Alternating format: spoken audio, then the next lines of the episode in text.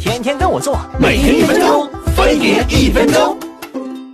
女生体检总会被宫颈糜烂吓得不轻，作为集万千宠爱于一身的女神，要好好给你们上一堂宫颈糜烂不是病的课喽。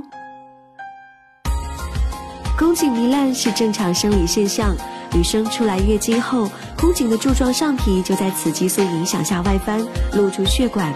乍一看很像炎症，所以才被误认为是妇科病。